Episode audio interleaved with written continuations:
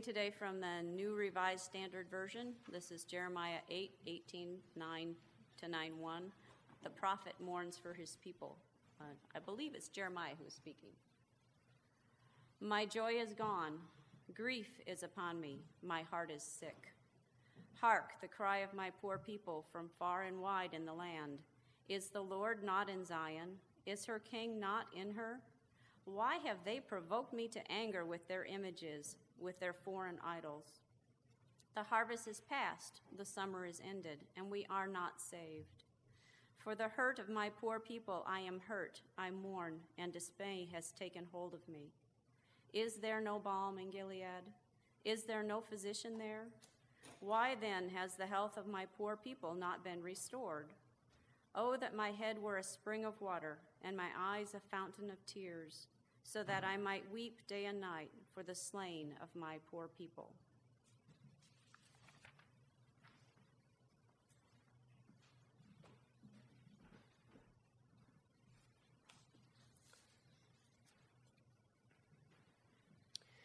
Our second reading comes from the Gospel according to Luke, chapter 16, verses 19 through 31. Jesus says, There was a rich man who was dressed in purple and fine linen, and who feasted sumptuously every day. And at his gate lay a poor man named Lazarus, covered with sores, who longed to satisfy his hunger with what fell from the rich man's table. Even the dogs would come and lick his sores. The poor man died and was carried away by the angels to be with Abraham. The rich man also died and was buried. In Hades, where he was being tormented, he looked up and saw Abraham far away with Lazarus by his side. He called out, Father Abraham, have mercy on me, and send Lazarus to dip the tip of his finger in water and cool my tongue for I am in agony in these flames. But Abraham said, Child, remember that during your lifetime you received your good things, and Lazarus in like manner evil things. But now he is comforted here, and you are in agony. Besides all this, between you and us a great chasm has been fixed, so that those who might want to pass from here to you cannot do so, and no one can cross from there to us.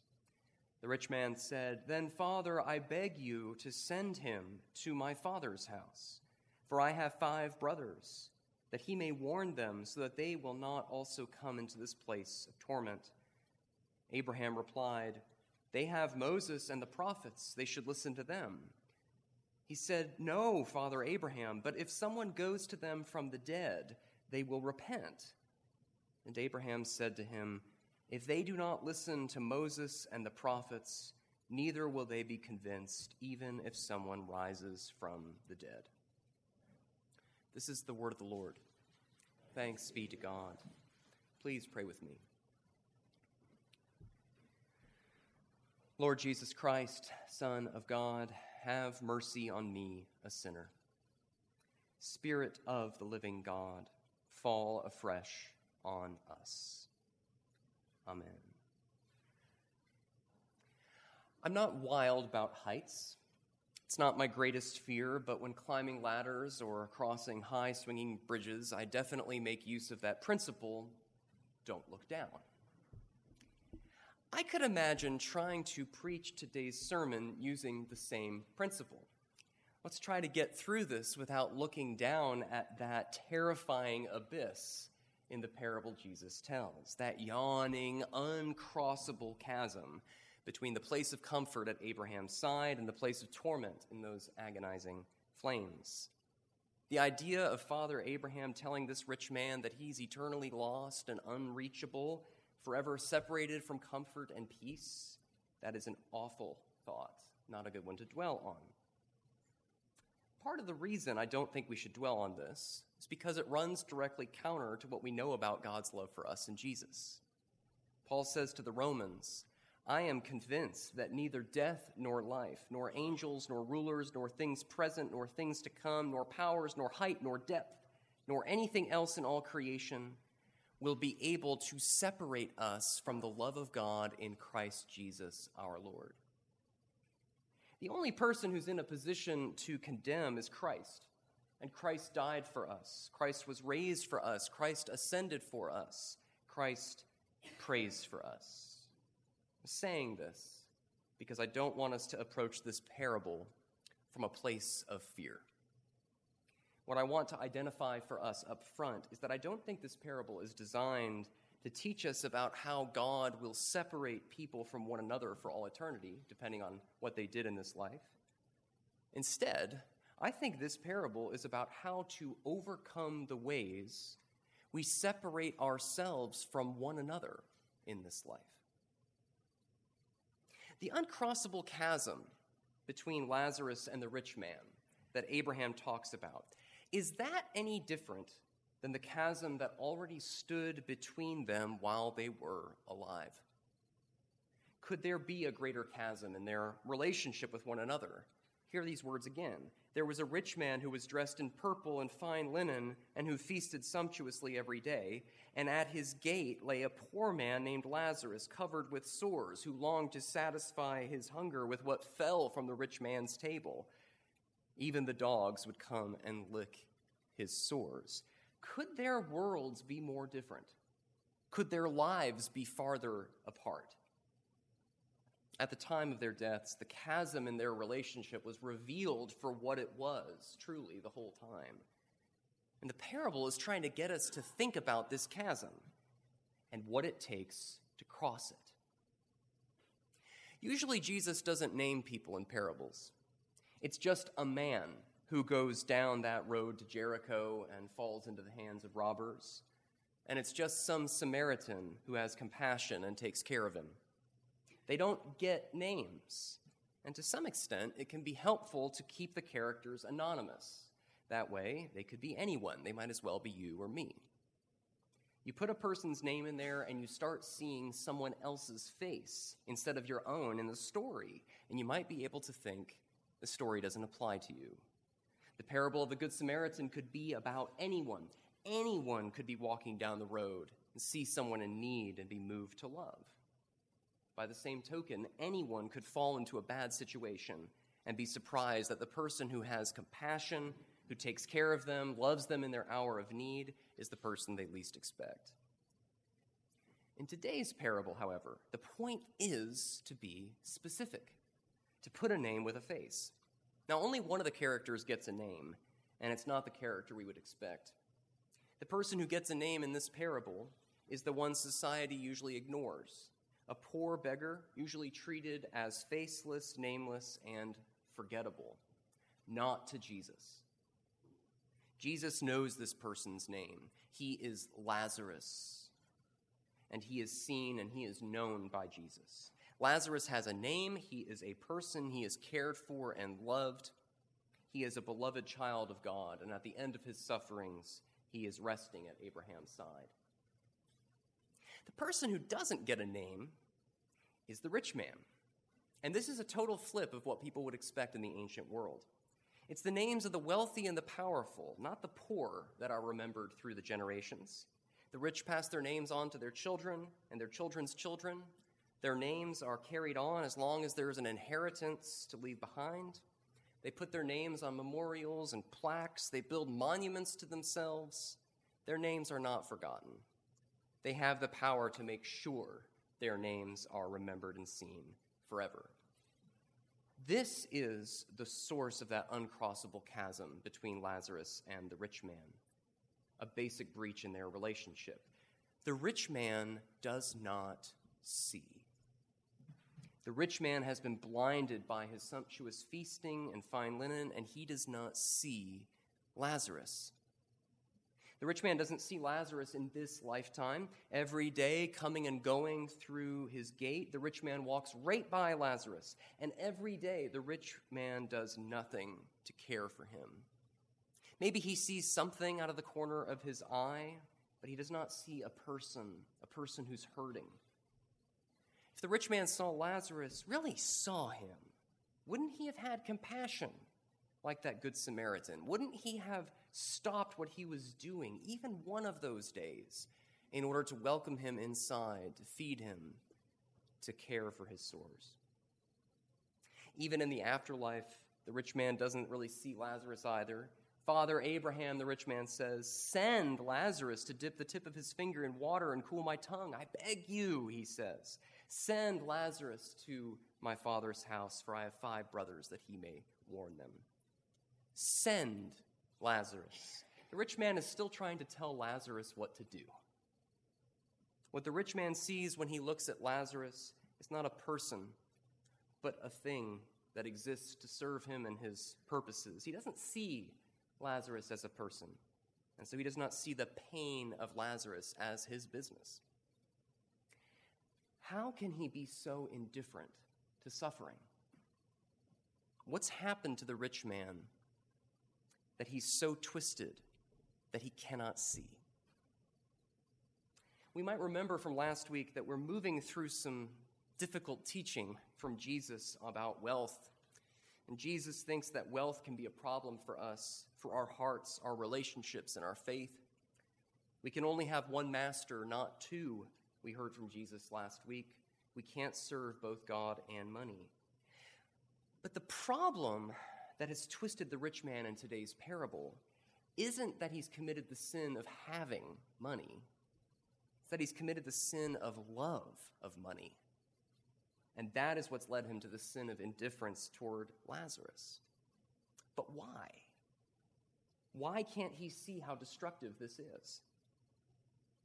It comes back to the source of that chasm between Lazarus and the rich man. The rich man does not see Lazarus. He can't be compassionate because he does not see. What's it take to really see a person as a person? To really see them as they are, as God's beloved child, deserving of care and compassion. Shouldn't this rich man and his five brothers, for that matter, have learned to do this from their scriptures? Moses and the prophets, after all, are the ones who tell us that human beings are made in God's image, filled with dignity, deserving of honor and respect, worthy of kindness, love, and justice. The law says clearly and repeatedly that the orphan and the widow, the immigrant, the homeless should be cared for, that there should not be a needy person in the land, but that God's people should open their hands wide to all who are in need. That's just Deuteronomy. Shouldn't the scriptures have been enough to help the rich man see Lazarus, even just one of those days that he passed him by? Here's the really hard thing about this parable it's not just about knowing what's right and doing the right thing. That's why Abraham says to the rich man, If they do not listen to Moses and the prophets, neither will they be convinced, even if someone rises from the dead. This isn't about being convinced of what's right or being able to convince others of what's right.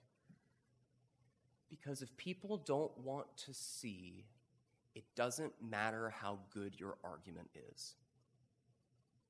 You can make your case from Scripture and someone can rise from the grave. But if people don't want to see, it doesn't matter what you show them. That's the uncrossable chasm. In the end, this parable is an invitation to open our eyes and ask the Spirit to teach us to see the way that Jesus sees. The parable of Lazarus and the rich man sets the world in stark terms, such a stark contrast, because it's trying to shock and correct our vision. I don't think we try to keep our eyes closed because we enjoy keeping people in pain. The rich man in the parable surely doesn't enjoy seeing the suffering of Lazarus. It's just easier for him not to see it he'd rather not look down. Don't look down. It's coming from a place of fear. If we open our eyes to seeing each and every single person the way that Jesus does, what would happen to us? if we saw each and every single person as a bearer of God's eternal image, our brother or sister, a person we're to love as we love ourselves, and who has been called just as much as we have been called to a life filled to the brim and overflowing with grace, if we open our eyes to seeing each and every person like that, what happens when we come across a Lazarus? a poor man covered with sores lying outside a rich man's gate, longing to satisfy his hunger with the crumbs that fell from the rich man's table, and with no one to comfort him in this life but the dogs who come to lick his sores. If this Lazarus, this person with a name, if he is the image of God, worthy of love and respect and honor and life, and this is what his life looks like, what happens to us when we see him and all those like him? It's overwhelming. Our hearts break. If we open our eyes and hearts to seeing this way, we will end up like the prophet Jeremiah. My joy is gone, grief is upon me, my heart is sick. For the hurt of my poor people, I am hurt. Is there no balm in Gilead? Is there no physician there? Why then has the health of my poor people not been restored? Oh, that my head were a spring of water and my eyes a fountain of tears. We open ourselves to seeing people as they are, as loved and worthy, and we open ourselves to pain and to grief. Isn't that the truth of ministry? That's what's hard about loving each other as God loves us and seeing each other as God sees us. It opens our hearts to brokenness. Friends, it takes such power to be vulnerable like that. A broken heart is a sign not of weakness, but of strength. It takes such strength to look a person in the face, to see them, to name them, to feel for them, to grieve with them, and to care for them.